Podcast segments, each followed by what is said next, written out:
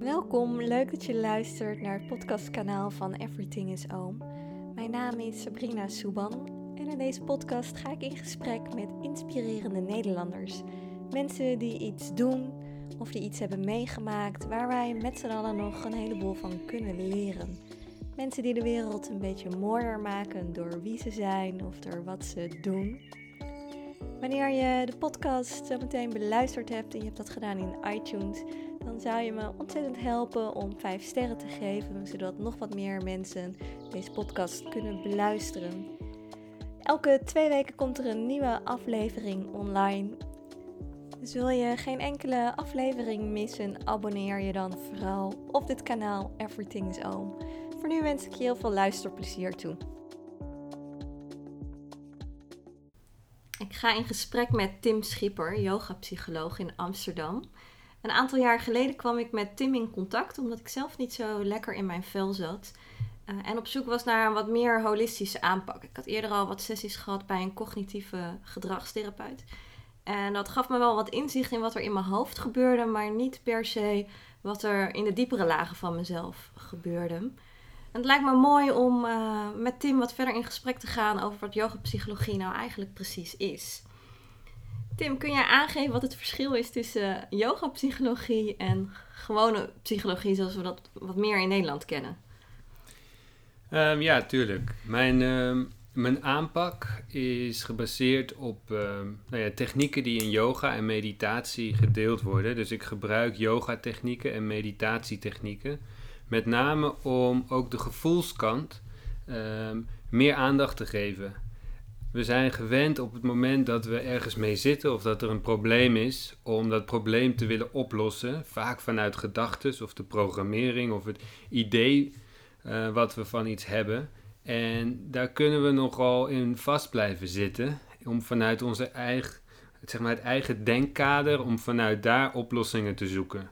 En ja, en dat is eigenlijk het piekeren waar we. Uh, in vast blijven zitten en continu maar naar oplossingen blijven zoeken. En wat ik in de afgelopen jaren heb ervaren is dat technieken als yoga en meditatie, ehm, de fysieke oefeningen, je kunnen helpen om meer in je gevoel te zakken en daarmee het piekengedrag, de gedachten, echt even uit te zetten. En eigenlijk direct ehm, in je gevoel te zijn. En via oefeningen en ademhaling en, en ook het gebruik van je stem zak je makkelijker en sneller in je lijf, waardoor je ook directe contact kunt hebben met emoties. En vaak helpt dat heel erg om uit je eigen ideeënwereld te komen en je oplossingsgerichtheid um, wat los te laten en meer in een gevoel van acceptatie te zakken. En vanuit daar te kijken, te luisteren en te voelen wat zich op dit moment um, aandient. Wat wil er nou gevoeld worden? Um, dat kunnen ja, herinneringen zijn of emoties die al lange tijd in je lichaam vastgehouden worden, omdat ze um, op welke manier dan ook te intens of te zwaar zijn. En waar je liever van weggaat omdat het ongemakkelijk is. Mm. En in mijn beleving en mijn ervaring hebben de technieken van yoga en meditatie me getraind om meer met gevoelens um, te kunnen zijn die ook ongemakkelijk zijn. Dus die wat intenser zijn dan de normale dagelijkse um, gevoelens tenminste dagelijkse gevoelens binnen een bepaalde range. Niet heel intens of niet heel pijnlijk, ook niet heel gelukkig. Mhm. Om het even in extreme te trekken. Maar dat je uh, ja, toch langzaam, maar zeker op een gedoseerde manier meer in contact treedt met, uh, met je emoties en gevoelens. Zodat dat weer kan bewegen en kan gaan stromen. Ik herken dat heel erg wat je zegt. Ik ben ook ooit met yoga begonnen. Uh Nee, dat is niet helemaal waar wat ik zeg. Ik ben ooit met yoga begonnen omdat ik fysieke klachten had. Maar al heel snel kwam ik er in de yogalessen achter dat er heel veel emotie in mijn lijf zat. En dat gaan voelen was, nou, vond ik eigenlijk toch wel heel intens. Er zat heel veel vast. Dat was ik niet gewend. En ik ben inmiddels jaren verder en het heeft me heel veel opgeleverd. Maar de eerste jaren is dat best wel gevecht geweest, vooral met mezelf. Waarom is het toch zo interessant om te gaan onderzoeken wat er nou zo diep in dat gevoelsleven van je zit? Wat levert dat op? Hetgeen wat ligt opgeslagen in je heeft een direct effect op hoe je jezelf uit en hoe je in het leven staat. Het zijn programmeringen waarin je eigenlijk een deel van jezelf ontkent. Dus waarin je kunt zeggen van oké, dit gevoel ehm, is verkeerd, dat mag ik nu niet voelen. Dat heb je waarschijnlijk van kind af aan meegekregen in een maatschappij waar ruimte is voor bepaalde gevoelens ehm, en minder ruimte voor andere gevoelens. Of in een familiesetting waarin niet gesproken werd over, eh, over pijn of boosheid. Of nou ja, ik als jongen dat je je niet zo aan moet stellen en niet mag huilen omdat je stoer moet zijn. Het is even heel gechangeerd, maar dit is wel hoe het geprogrammeerd wordt in ons systeem. En dat systeem weet dat als die intense gevoelens opkomen, wegdrukken. Mhm. Mogen niet aan de oppervlakte komen, want dat geeft gevaar. Nou, die programmering die is uh, heel pijnlijk en uh, ja, komt ons eigenlijk komt het systeem, komt het lichaam, geestsysteem niet ten goede en zorgt voor pijn en uh, problemen in het lijf. Dus op het moment dat je die programmering gaat zien, dat je systeem op die manier geprogrammeerd is en dat je eigenlijk heel veel moeite doet om sommige simpele gevoelens, emoties niet te voelen of dat je ze simpelweg niet kan uiten omdat je zo getraind bent van jongs af aan, hmm. gaan we dat herprogrammeren. En zet je of geef je een bedding waarin je zegt: Oké, ehm, ga het maar voelen. En dat kan heel spannend zijn, maar als psycholoog, of in dit geval dan yoga-psycholoog, weet ik dat met bepaalde oefeningen je vrij snel een, als een soort bypassing langs de mind gaat. En dus niet in dat denken schiet, maar direct een bepaalde emotie in je lijf kunt aanspreken. En zo beweging brengen in dat, ehm, ja, in dat gevoel. En emotie is eigenlijk de afkorting van energy in motion energy that moves, dus energie die in beweging komt. En dat maakt dingen los. En als je in een veilige setting kunt, die, dat, die emoties kunt gaan ervaren en daar dus eigenlijk inzien dat het helemaal niet zo eng is en dat de wereld niet vergaat op het moment dat jij boosheid voelt of verdriet voelt, mhm. ja, dan raak je daar meer aan gewend en kun je dat patroon omvormen. Waardoor het makkelijker wordt om die emoties te delen en dat dingen meer gaan stromen en dat je eerlijker kunt zijn naar jezelf. Want sommige situaties zijn gewoon kut. Zijn gewoon kloten. zijn gewoon echt waar je, ja, waar je boos op mag zijn. En andere zijn heel verdrietig. En andere zijn weer intens gelukkig. En heel blij word je van sommige dingen. En ja, wij leven hier in Nederland in een maatschappij waar over het algemeen geldt: doe maar normaal dan doe je al gek genoeg. Mhm. Maar ja, emoties willen weg van dat normale. Soms, niet altijd. Maar in dat aspect ehm, meer ruimte geven aan jezelf, dat uh, ja, doet wonderen en heelt, als het ware. Geeft ruimte en inzicht. Mooi hoe je dat verwoordt. Waarom vinden we het toch zo eng vaak om te voelen? Ja, omdat daar vanuit een maatschappij of vanuit de omgeving vaak ehm, op gereageerd wordt, denken we ook. Ehm, je, en de gevoelens zijn heel kwetsbaar, zijn heel eerlijk. Ja. En soms best wel ongrijpbaar vanuit de geest, vanuit het idee dat we hebben. Weet je, in, som, in een bepaalde setting hoor je op een bepaalde manier te reageren. En doen we vaak heel erg ons best om ons naar buiten toe op een bepaalde manier te presenteren, zodat de ander, uh, nou, noem het je leuk vindt of bij je blijft. Uh, dit is allemaal een, een ideeën waarin we eigenlijk vastzitten en waarop we de omgeving niet, ehm, niet willen kwetsen, omdat dat ook weer zorgt dat de omgeving bij je blijft en dat je niet alleen komt te staan in dit leven. En vaak is dat een programmering die uh, diep zit en ja, waardoor we onszelf op een bepaalde manier presenteren en dus uh, eigenlijk niet onszelf laten zien in, in, in, het, in het palet van alle emoties en gevoelens en kleuren die zich op dit moment uh, zouden willen afspelen. Mm Is dat een bepaalde behoefte aan liefde of erkenning ja. die daaronder zit? Ja, je kunt, zien, je kunt het zo zien dat we eigenlijk van jongs af aan die erkenning en liefde buiten onszelf zoeken. En dat we in een maatschappij ook geprogrammeerd worden. En ik zeg dan maatschappij, maar kijk naar de media, kijk naar wat er om je heen gebeurt op straat. Ehm, hoe we eigenlijk de massa bij elkaar willen houden. En op die manier bewegen. Dus als jij je omgeving als jij je voldoet aan de eisen van de omgeving, dan weet je, dan krijg je de liefde en dan krijg je de goedkeuring en dan krijg je de schouderklopjes. Maar dat, wil niet, ja, dat is niet altijd evenredig of gelijk aan hetgeen wat er in jou speelt. En ja, dat is interessant en dat zijn spannende stappen. En gevoelsmatig voel je soms dat je hart dicht gaat of voel je dat er heel veel spanning in je lijf wordt opgebouwd. Of bijvoorbeeld dat je op je werk zit en dat je weet ik veel, hoeveel uur per week werkt omdat je geld moet verdienen. Of omdat het nou eenmaal zo hoort. Mhm. Terwijl je van binnen eigenlijk voelt van ja, maar ik wil niet. Het schreeuwt iets van binnen dat eigenlijk gewoon voelt van oh, ik moet echt stoppen. Maar ik kan niet meer stoppen omdat ik zo in een red race zit. Uh, dat het systeem eigenlijk niet meer weet hoe te stoppen. Maar ook vanuit het idee dat, het, dat, en, en dat iedereen het doet. Kijk om je heen, je collega's doen het ook. Die zijn vaak nog beter dan jij.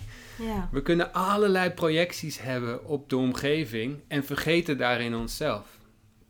En met yoga psychologie is eigenlijk een moment waarin je aan de handrem trekt en zegt van, oh, wacht eventjes, wat gebeurt hier nou eigenlijk? En wat voel je echt? Weet je, wat, is, wat zit er in je lijf? Wat wil er uit? Wat wil er in? Ehm, wat heb je nodig op dit moment? En ik weet het niet. Ik als psycholoog weet het niet. En dat is ook mijn vertrekpunt. Dat ik, ik kan het niet aandienen. Ik weet dat sommige methodes kunnen helpen om jou te laten voelen en ervaren wat jij nodig hebt op dat moment. En ja, dat, dan kom ik weer op het kijken, voelen en luisteren. Dat je eerlijk gaat kijken naar de omgeving waarin je bezig bent, mhm. naar, uh, ja, en naar wat je voelt. En ook gaat luisteren naar je gevoelens of naar de signalen om je heen, de signalen van het lichaam, ehm, om te beseffen dat je het eigenlijk wel weet. Alleen vaak durf je dan niet te handelen op zo'n moment, omdat je anders gewend bent. En omdat mensen om je heen vaak iets anders doen. Dus je blijft doorgaan in die programmering. Maar het wil niet zeggen dat als andere mensen dat zo doen, dat dat goed is. Mm. En ja, dat is een besef, of dat is eigenlijk een soort wakker worden uit een patroon, uit een idee, wat je weer eigenlijk terug bij jezelf brengt. Maakt dat het dan ook makkelijker om vervolgens andere stappen te nemen? Ja, omdat je, er ligt eraan wat voor stappen. Alleen andere stappen die dicht bij jou staan, mm. uh, ga je herkennen. Je gaat erkennen wat jouw wezen, zeg maar je lichaam-geestsysteem in dit geval dan, en, het, en je, je hart, je, wat, wat is de potentie die, die geboren wil worden, die zich wil uiten in deze wereld, dat ga je herkennen. Je gaat voelen wat een volgende stap is. En dat kan betekenen dat je uit de veilige box stapt en ehm, een baan opzegt en iets anders gaat doen, zonder precies te weten wat dat andere nou gaat zijn. Ja, dat is rete spannend. Maar het wil niet zeggen dat dat altijd zo is. Het kan ook zijn omdat je beseft van, wow, ik zit op mijn baan, of ik, ik, zit, ik zit in een baan en eigenlijk is het wel oké. Ik hoef helemaal niet continu ergens anders te zoeken naar nog iets groters of nog meer. Maar als ik nou gewoon even ontspan in de baan waar ik ben. Mhm. En dat zo goed mogelijk en met zo plezierig mogelijk ga uitrollen en ga doen. Ja, misschien is het dan al helemaal oké. En hoef ik niet nog iets heel iets anders te gaan doen. Dus er is ook geen. Uh, er is ook geen goed antwoord of zo. Het is voor jezelf. Wat ik, wat ik kan doen als yoga-psycholoog is eigenlijk gewoon met iemand zijn, samen luisteren, samen voelen wat er gevraagd wordt in het systeem. Mm. En daarin ehm, ja, een klankbord zijn, zodat je zelf gaat herkennen van, oh wacht even, het is eigenlijk wel oké hoe het is. Of wacht even, ik, er moet echt even iets stoppen, er moet een bepaald patroon doorbroken worden. En ehm, ja. ja, nou ja, dat is, mooi. Je gebruikt ik- vooral oefeningen vanuit de Kundalini Yoga daarvoor, hè? ja. Waarom Kundalini Yoga? Ehm, nou ja, dat is hoe mijn pad zich heeft ehm, ontvouwd. Dat ik een tijd lang hatha yoga heb gedaan. Toen ik begon en tijdens mijn studie psychologie.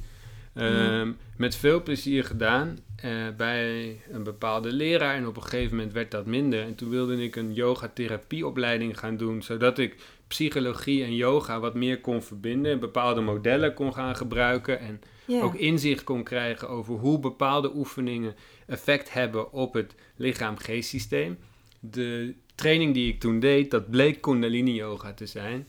En wat daar handig aan is, is dat het op zo'n manier gedeeld is dat het ehm, ja, opgebroken is in ehm, specifieke oefeningen, specifieke ademhalingsoefeningen of fysieke oefeningen, dynamische oefeningen die eh, ja, een bepaald effect kunnen hebben op je systeem. Het is vrij kort en vrij krachtig. Waardoor in deze tijd, waar we vaak niet zoveel tijd hebben, er vrij snel een effect gegenereerd kan worden in je lichaam en vrij snel dingen weer in beweging gebracht kunnen worden. En juist ook omdat het net even iets anders is, weet je, we gebruik, ik gebruik je, of we gebruiken je stem, ehm, soms, niet altijd. En de ademhaling is vrij krachtig en snel, waardoor je ook nou ja, vrij snel in dat gevoel kan komen. Kun je dat uitleggen, wat de ademhaling daarvoor... eh, ik heb het zelf ook ervaren, dat de adem heel veel doet met wat je voelt. Maar kun je daar een beetje een, een beeld van schetsen van iemand die dat nog nooit heeft ervaren? Als we heel druk zijn en heel vaak in, of veel in ons hoofd zijn en continu maar doorgaan, als je een moment pakt op een dag van, eh, al is het maar één minuut, al is het op de wc, op het moment waar je eventjes rust pakt en dan je adem volgt, dan maak je die connectie met het lijf. Dan maak je contact met je lichaam en dan ga je als het ware observeren hoe je lichaam reageert op de huidige situatie. Zonder te oordelen. Het betekent niet dat als je een snelle adem hebt dat het verkeerd is. Of als je een hele rustige adem hebt dat dat beter is. Afhankelijk van de situatie. Maar als jij hard werkt, continu bezig bent, voelt dat je aan jezelf voorbij loopt, dan zal je adem vrij hoog zijn. En ja, dan kan het, kunnen een paar lange, diepe ademhalingen je helpen om bij elkaar te komen. Of bij, bij in elkaar te klikken, om in contact te komen met jezelf. Ja. Weet je, het is alsof je, ik heb zelf nooit gerookt, maar ehm, als je rookt, is ook ademhaling. Is zijn diepe teugen, dit breng je echt eventjes in jezelf. En ja, goed, ik zeg niet dat je niet moet gaan roken, maar het is wel zo dat je, ehm, ja, dat kun je ook gewoon zonder rook, zonder nicotine, Ja. zonder een stofje, of een, maar gewoon met jezelf rustig ademhalen. En dat heeft al een ehm, direct effect. Want nou ja, door, om het door te trekken, als je rustig, als je je ademhaling lang en diep maakt, heeft dat een effect op je zenuwstelsel. En je geeft een signaal af op je lijf, je autonome zenuwstelsel, wat in verbinding staat met je organen, ehm, krijgt het signaal, oké, take it easy, er is geen stress, rustig aan. Ehm, waardoor het kan ontspannen, waardoor het vertraagt. En dat versterkt weer je immuunsysteem en geeft je ook daardoor een gevoel van rust. en dat gevoel van rust eh, helpt je om ook meer te accepteren en makkelijker te voelen en dieper te kijken en te luisteren. Echt te luisteren naar wat er is. Ehm, ja, dat is een kunst op zichzelf. Om echt te luisteren zonder vanuit je eigen denkkaders, vanuit je eigen ideeën te reageren op alles wat je hoort, maar echt vanuit rust en een diepe ontspanning te luisteren naar wat een ander zegt of wat je voelt. Ehm, als we allemaal echt zouden luisteren, dan zal de wereld er heel anders uitzien. Ja. Dan hoeven we niet ons eigen zegje te doen, ons eigen plasje over alles heen te doen. En ja, dan. ehm, Als jij echt naar jezelf luistert, wat, wat speelt er in jou? op dit moment. Ja? Nou ja, op het moment dat we dit opnemen is er een coronacrisis, waardoor we thuis zitten. En dat geeft eh, op voor mijzelf een heel mooi moment om te vertragen. Ik heb de afgelopen vier jaar ehm, hard gewerkt, veel gewerkt. Ook gewerkt vanuit ideeën dat ik eh, moest werken. En ik merk op dit moment dat als ik thuis ben en diep luister, dat ik echt mag ontspannen. En ja, ja, nog dichter bij mezelf mag komen door ook meer rust te nemen. En ehm, meer niet te doen. Lukt dat niet. ook een beetje? Dat lukt een beetje, maar ik geef mezelf ook de tijd. Ik geef mezelf nu de tijd om ook gewoon echt even thuis te zijn en ehm, mezelf te, er- te zien lopen door het huis. Het is heel confronterend, we mogen het huis in die zin niet uit, maar ik zie mezelf nog steeds wel dingen doen. Weet je, al zijn het kleine dingen, dan ga ik weer iets schoonmaken of dan ga ik weer iets anders doen. En terwijl ik daarmee bezig ben, het is oké, maar ik merk ook dat het zich uit mag spelen. Dus dat ik voor mezelf echt wat meer in rust mag komen. En ik heb in de afgelopen jaren eh, mijn werk echt stipt op één gezet. Dus dat heeft een hele sterke prioriteit. Ja. Dus ik gaf mezelf eigenlijk niet de ruimte om ook iets ehm, niet nuttigs te doen. Mhm. Dus ik merk wel aan, het- aan mezelf op het moment dat ik op een bank zit of als ik gewoon even zit, dat ik gewoon een beetje ongemakkelijk word van het feit van oké, ik doe iets wat eigenlijk niet echt nuttig is op dit moment. is een heel raar, maar ik voel dat patroon, ik voel een bepaalde onrust in mezelf. Ehm, en ik voel daarin nu dat ik daarbij mag zijn, dat mag, nou ja, hoe zeg je dat? Dat ik, ik voel dat. En Ja. ik zie mezelf nog steeds opstaan en dingen doen dat ik denk, ja, dat hoeft helemaal niet. Maar door dat te zien, weet ik ook dat als ik het nog een paar keer doe, op een gegeven moment ben ik er gewoon klaar mee. En ik heb in de afgelopen periode al een paar boeken gelezen. Nou, ik heb in, de af, in een paar jaar geen boek meer uit, uitgelezen. gewoon omdat ik te druk was met allerlei andere dingen. Dus ik zie tegelijkertijd ook wel, ik denk van, oh, wauw, dit is eigenlijk het ritme wat ik op dit moment heel prettig vind om te leven. ja. En hiervoor heb ik hard gewerkt. Ik heb ook gewoon wel eh, resultaat gezien en het heeft me heel veel gegeven. Maar daar kan ik nu ook weer de vruchten van plukken. Dus het is ook niet zo dat je je hele leven als een soort. Nee, het is niet een zombie, maar gewoon heel rustig. En er zijn momenten waarin je hard werkt, er zijn momenten dat je minder hard, hard werkt. Ehm, er is geen goed of slecht in dit verhaal. En dat begin ik me echt wel te beseffen dat ik zie dat het eh, gaat zoals het gaat. En ja, weet je, dit zeg ik al jaren en ik weet het op een bepaalde manier, maar het blijft een verdieping. Continu weer opnieuw kijken en je merkt bij jezelf van ja, op dit moment leeft dit, op dit moment mag dit gaan. En dat, ehm, ja, vooral dat niet veroordelen. En we hebben nogal wat, nou als ik naar mezelf kijk, wat oordelen over Ja. mezelf. Van hoe het wel, hoe het hoort en hoe het niet hoort. Zit alle kennis die je hebt over psychologie en de werking van het menselijk brein daar- je daarbij nog wel eens in de weg? Of is het juist iets wat, wat je helpt?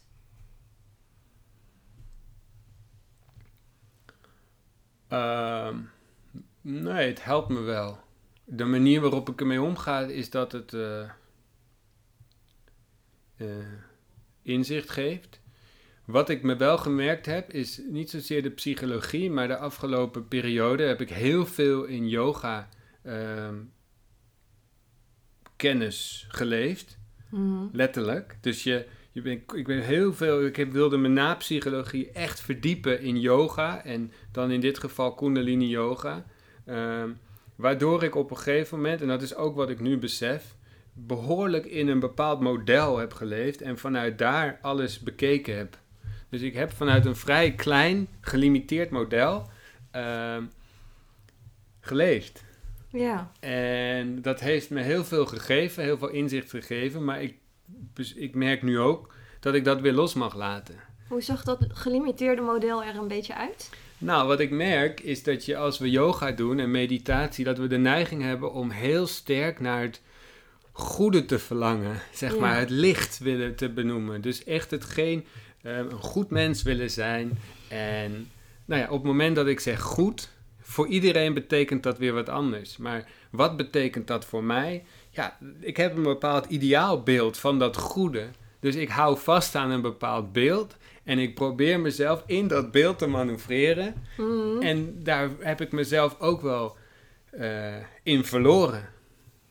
Ja. En dat besef is best wel eh, confronterend. Maar juist door dat te zien, kan ik dat ook weer loslaten. En daarin, in dit geval ook, ja, de, noem het negatief of de donkere kant van het leven weer meer eh, toelaten. Ik herken het zo wat je zegt. Ik zei net, voordat we de opname begonnen, ik weet niet eens meer waarom ik bij jou kwam voor, eh, voor sessies. Maar dat was omdat ik in een burn-out zat inderdaad. En dat had precies hiermee te maken. Dat ik zo diep in de yoga zat en alleen maar dacht, ik moet een goed mens zijn. En alles moet licht zijn en mooi en verbinding en weet ik het allemaal. En in praktijk was dat het niet. En ik was alleen maar naar, aan het streven naar iets wat blijkbaar niet binnen mijn bereik lag. En jij noemt dit zo en dan denk ik, dat was het precies. Ah. Ja. Ja, nou ja, en dat is ook de valkuil van, ik denk het moment waarin we nu leven, waarin we continu een bepaald plaatje voorgeschoteld krijgen. Nou ja, wij kiezen dan yoga, een yoga-wereld uit. ja. En daar heb je een, bepaald, een ideaal plaatje, hoe het zou moeten. Dus daar probeer je dan jezelf in te manoeuvreren. Ehm, of ja, in onze maatschappij is het net zo. Je moet dus hard werken, dat is ook het ideaal plaatje. We hebben de, nou noem het voor nu de American Dream. Mhm. Ehm, maar is dat echt, zeg maar, waar het om gaat? Is dat ons diepste verlangen? Ja, nou ja, goed. Ik kom er nu achter dat, ik, dat het me heel veel gegeven heeft op, voor lange tijd. Maar dat ik nu weer een soort van boven kom drijven en zie van... Jeetje, ik heb me zo blind gestaard op dat licht.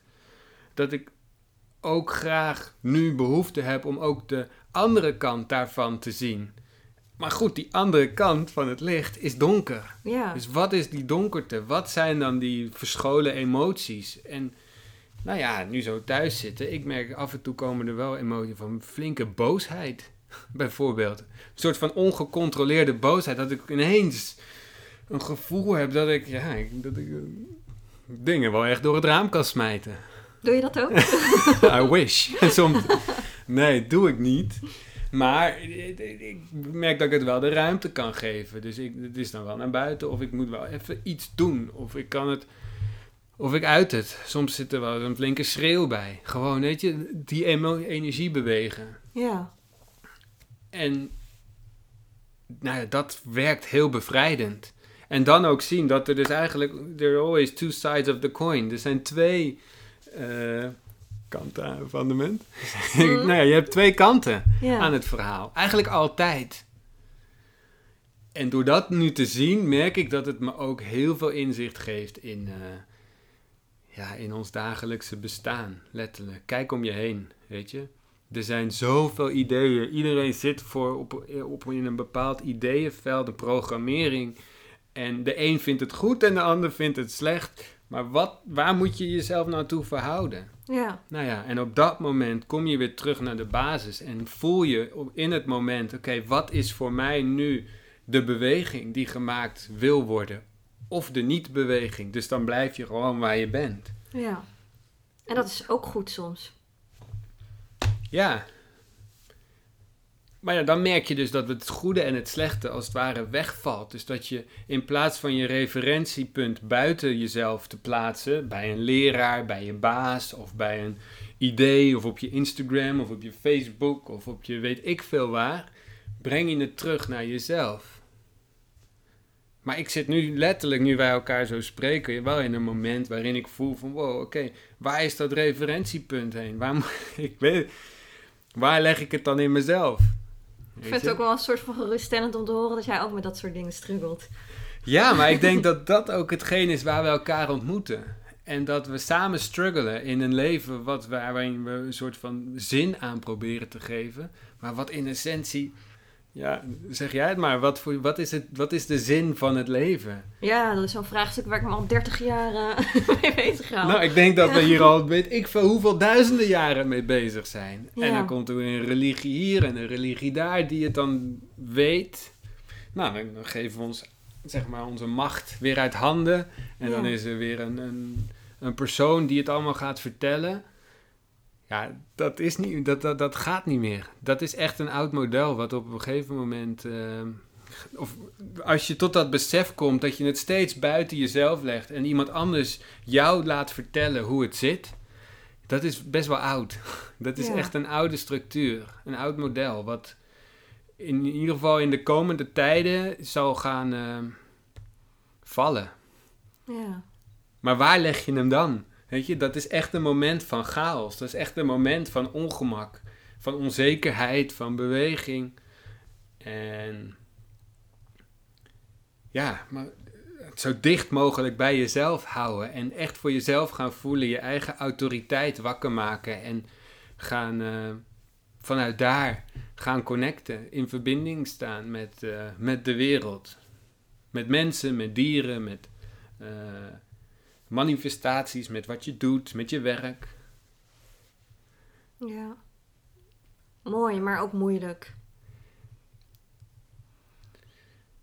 Ja, het is een. Uh, moeilijk is omdat je, je jezelf confronteert met het ongemak en met de onzekerheid. Datgene wat je eigenlijk langer tijd hebt weggedrukt. Ja. Maar voor velen is dit wel het moment uh, wereldwijd dat we dat het steeds makkelijker gaat worden. Ja, hoe, uh, hoe kan dat? Ja. hmm. Ik weet het niet. Ik weet niet hoe dat kan. Ik voel alleen dat er. Uh... Ik heb te weinig kennis om daar concreet zeg maar uh, antwoord op te geven. Ik heb alleen sterk het gevoel dat er wereldwijd een, een shift gaande is in in bewustzijn. Ja. Waardoor er steeds meer mensen, uh, noem het wakker worden, gaan inzien dat we niet langer onze kracht uit handen moeten geven, maar dat het echt dat het het meeste rust en het meeste kracht geeft om echt vanuit onszelf te verbinden met een ander. En niet als een soort puppet aan een string, zeg je, als een poppetje te doen wat een ander zegt. Maar dat we allemaal vanuit daar als het ware connecten met elkaar, dat veld wordt heel sterk. En op die manier kunnen we ook die oude programmeringen makkelijker loslaten. Maar dat betekent wel dat je dus door een tijd gaat van ongemak en onzekerheid. Nou ja, het hele land, de hele wereld ligt op dit moment plat. Ja. Waarin we thuis worden gezet. En als je thuis zit, is de kans vrij groot dat je ineens nou ja, die onzekerheid, die onrust in jezelf gaat voelen. Maar dit is gewoon het moment waar we even tussen aanhalingstekens door moeten bijten. En dat voelen. En in te zien dat, dat het, het gaat wel door. Geen conclusies trekken nu, want het helpt je om door te gaan in die beweging. En in, de, nou ja, in het wakker worden, want het trekt je als het ware uit dat oude patroon. En je gaat inzien dat het, het, ja, het, het is eigenlijk een beetje stom om steeds je macht uit handen te geven. Je kracht, je, hoe je het dan ook wil noemen. Ja. Als iemand dit nou hoort en die denkt van wow, dit, dit resoneert wel voor mij, ik voel hier wel iets voor. Wat is dan een mooie eerste stap om, uh, om te zetten? Uh, ja, om gewoon eens rustig te gaan zitten en een paar keer diep adem te halen. Mm -hmm. En ja, wat is een eerste stap? Je kunt. Er is op dit moment heel veel. Je kunt eens naar een yogales gaan. Je kunt mediteren. Uh,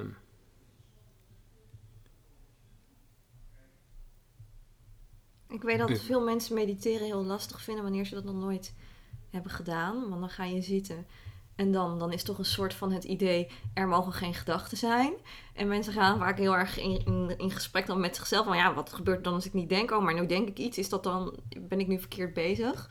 Ik geloof dat mediteren voor heel veel mensen vaak dan nog best wel heftig is. Ja, in, die, in dat geval is het wel oké om ehm, in ieder geval een leraar op te zoeken of een, ehm, eh, om het actief te proberen. Ik heb zelf een online school gemaakt samen met mijn partner. Dat is kundaliniyogaschool.org. En daar staan korte meditatie- en yoga-oefeningen die je kunt doen. Ook een aantal gratis video's die in de basis je helpen om ehm, te starten met meditatie. Om echt dat contact te maken met je gevoel, met je emoties. Ehm, en ja, dat zou een goede kunnen zijn. Ja. Daarom heb ik het ook. Sorry? Ik zal die ook nog in de blog noemen, maar. Wat, ja, nou, dat is wat ik. Dat is ook de reden waarom we die online school hebben gemaakt. Is omdat wij. Nou ja, we leggen daar de oefeningen kort en krachtig uit. Ja. En je kunt met mij als het ware meedoen vanuit thuis. Wat maakt het laagdrempeliger? Ja. ja. Waarom ben je zelf ooit met yoga begonnen? Um, ik heb veel gevoetbald. Mhm. Tijdens mijn uh, tienerjaren en daarvoor. Maar toen uh, aan het einde van die tienerjaren, rond mijn achttiende, scheurde ik toen mijn kruisband. Ja. Waardoor ik niet meer uh, echt door kon gaan met hoe ik doorging. En dat was het einde van mijn middelbare school ook. Waardoor ik eigenlijk op het punt stond van oké, wat ga ik doen? Ga ik studeren? Of ik, ik wilde eigenlijk een sportopleiding gaan doen. Mhm. Maar door die kruisband die scheur in mijn kruisband ben ik toen iets anders gaan doen.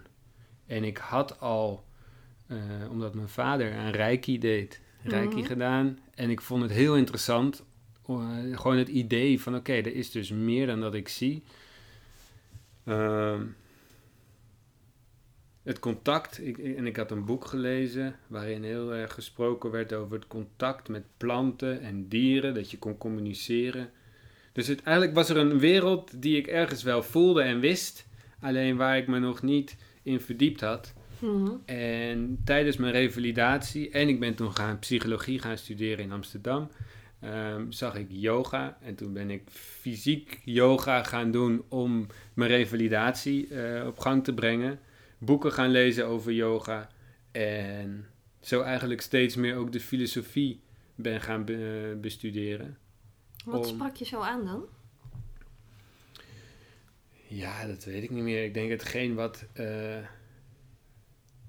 het helende vermogen, ik, eh, het helende vermogen, het contact,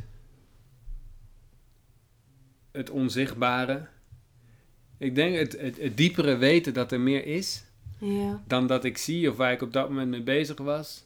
Ehm, en dat werd benoemd. Dat is iets wat eh, werd benoemd werd in, of benoemd werd in de geschriften. En het gevoel, doordat ik yoga de, ehm, en dat ook ben blijven doen tijdens mijn studie, psychologie, waarin je heel veel leest. Eigenlijk een beetje te veel. Ik vond dat niet zo leuk, dat lezen. en daarin was de yoga wel, dat hielp me om, in, dus eigenlijk wat je net zei, om mijn gedachten te observeren, de onrust te ervaren bij mezelf, emoties te voelen, in plaats van er alleen maar over te lezen en over te denken, ehm, leerde ik ze ook echt te voelen en te uiten, doordat ik iedere dag, of in ieder geval heel vaak, ik deed heel veel, ehm, dat contact met mijn lijf eh, bewust opzocht. En ook langere momenten in stilte kon zijn. Dus mezelf trainde om stilte, om gemakkelijk te zijn met stilte. En ja, wat dat doet, dat, dat, het maakt dingen makkelijker, het verandert je perspectief. En het gaf me op dat moment gewoon echt een gevoel wat ik wilde, om meer wilde onderzoeken. Ja. Ontstond toen al het idee om psychologie met yoga te combineren? Ja, toen ik yoga of toen ik psychologie deed en besefte hoe, wat het effect was van de yoga oefeningen die ik deed en meditatie. Ik snapte niet waarom dat niet al eerder eigenlijk samen is gebracht. Mhm. Omdat ja, de, de filosofie van yoga en meditatie en de, eh, de yama's en de niyama's, zeg maar de gedrags... Uh, hoe zeg je, gedrags... Ja, regels klinkt heel streng, Ja, hè? dat wou ik zeggen, maar de gedragsregel... Maar op een manier is het zo. Ja. Helpt je wel om het lichaam in een bepaalde... Of je wezen op een bepaalde manier te ontwikkelen... Die eh,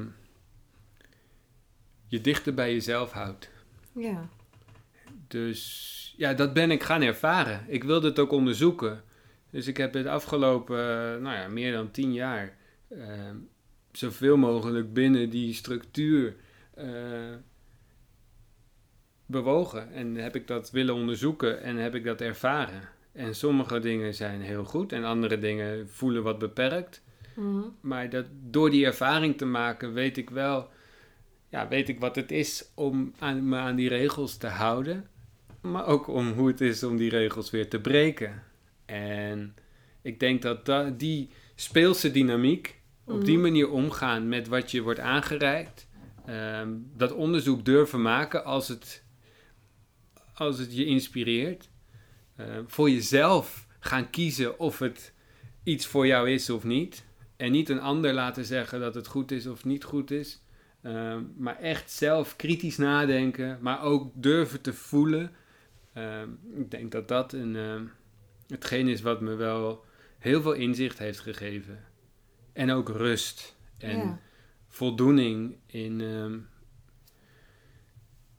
ja, in het zijn wie ik ben. Hoe was dat voor, voor jouw eh, studiegenoten? Begrepen die een beetje waar je mee bezig was? Of vonden ze je vooral een beetje raar? Ja, misschien alle twee.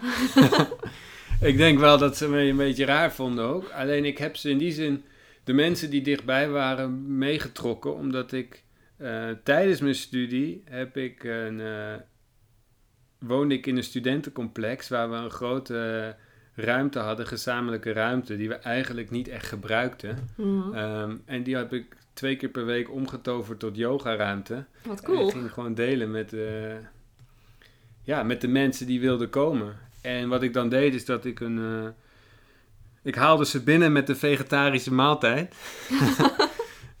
dus ik, ik kookte dan, dus dan hoefden ze niet te koken. En dan moest, nou ja, moesten ze daarvoor wel met mij yoga doen. Nou, dat is best een goede deal. Dat was een hele goede deal voor 5 euro. Dus we hadden een hele... Nou ja, zo deed ik dan twee keer per week die avonden. En ja, ik vond het heel leuk. En op die manier... eh, ja, is, eh, heb ik ze er wel bij betrokken. Eh, ja, en op een gegeven moment ja, gaat dat toch. Toen ben ik gestopt met studeren. En dan kom je weer in een ander leventje. Of dan gaat dat weer anders. En dan... Ehm, bewegen ook vriendschappen daarin Ja. mee en of niet. Weet je, sommigen zijn gebleven, anderen ja, zijn iets anders gaan doen. Ja. En ik heb me de afgelopen jaren eh, flink gericht op, de, op die hele yoga eh, ontwikkeling, de yoga-wereld. Hoe ziet dat eruit en hoe werkt dat? ja. Is er hier ook echt een wetenschappelijke onderbouwing voor de yoga-psychologie? Ehm, steeds meer. Niet zozeer yoga-psychologie, maar yoga. Weet je, wat is yoga? Mhm. is een, is een vrij brede of een concrete vraag. Alleen yoga is heel breed. In het Westen kennen we met name de, of kennen, maar focussen we, met name op de asana's, dus op de fysieke beoefening van yoga. En ook daarin is een heel breed scala. Ja. Ehm, dan heb je, ook tijdens mijn studie was de mindfulness beweging van John Kabat-Zinn heel Mhm. populair. Ehm, of die werd steeds populairder en die is nu ook heel populair. Daarin Ja. worden ook eh, bepaalde hatha yoga oefeningen gebruikt. Ehm, dus dat onderzoeksveld dat is zich heel sterk aan het ontwikkelen. Ook omdat wereldwijd steeds meer mensen yoga doen. Ook de wetenschappers zelf. Ehm, dus ja, er wordt steeds meer onderzoek naar gedaan. En ook naar, eh, wat ik zelf interessant vind, gewoon het- effect van meditatie op de hersenen of op een bepaalde manier van denken, eh, bepaalde gevoelens en hoe dat helpt om nou ja, ook je manifestatiekracht te versterken. Ehm, ja, er is, als je erin gaat verdiepen, is er, heel, is er ondertussen wel heel veel eh, te vinden over. Ja, komt steeds meer. Hè? Ik heb nog één vraagje. Is uh, yoga-psychologie dan ook hetzelfde als yogatherapie? Ja. Ik zou zeggen, je. Uh, het is afhankelijk van degene die het geeft. Uh, yoga psychologie heb ik zo genoemd omdat ik zelf een psychologie achtergrond heb en een aantal boeken had gezien die gingen over yoga psychologie. Mhm. En dan met name op het yoga psychologische vlak ehm, mijn inspiratie en motivatie vind. Dus psychologie is, de, is het gedrags, ehm, gedragspatronen Mhm. en hoe je gedrag zich manifesteert en hoe je yoga oefeningen kunt helpen om daarin een verschil te maken. Ehm, en yogatherapie is in zichzelf ook een, heel, is een overkoepelend begrip. Weet je, met yogatherapie, het is afhankelijk van wat voor vorm yoga je geeft. Mhm. Ehm, waar ligt de nadruk? Iyengar yoga zit hem echt in het fysieke. Dus je kunt Ja. zeggen meer fysiotherapie.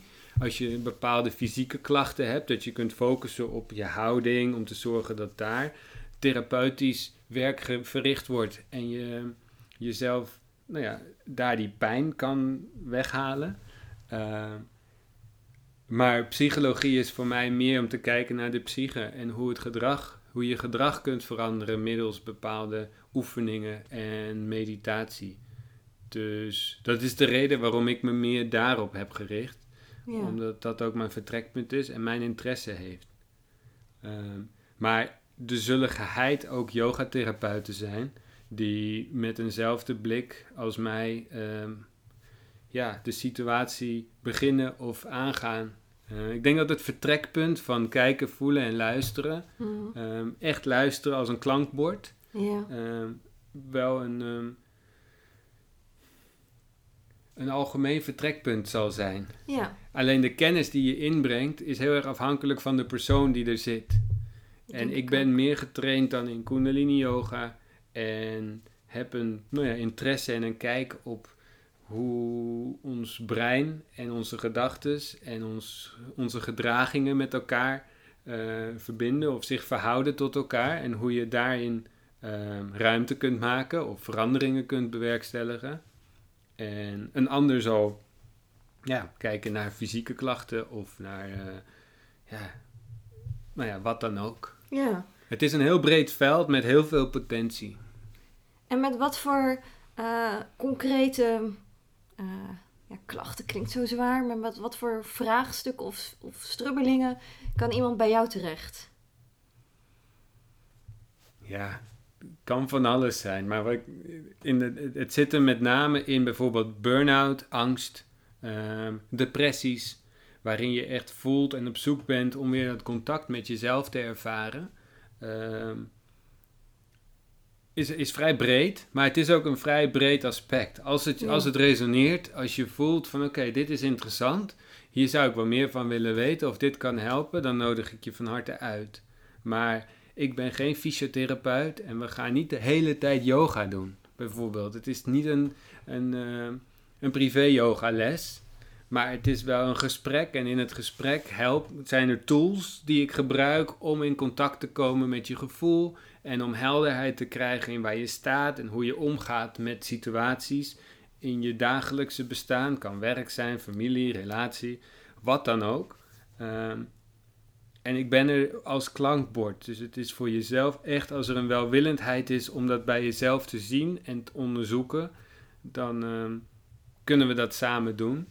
Maar ik heb niet de antwoorden voor een eh, beter leven. Helaas. Of voor wat, nee. Had ik het, als ik het had, was ik rijk geweest. Ja, Maar ehm, nee, dat heb ik niet. Maar ik voel wel dat, dat we op deze manier met elkaar kunnen zijn en er voor elkaar kunnen zijn om die helderheid eh, te brengen in ons leven en in, het, eh, in ons bestaan.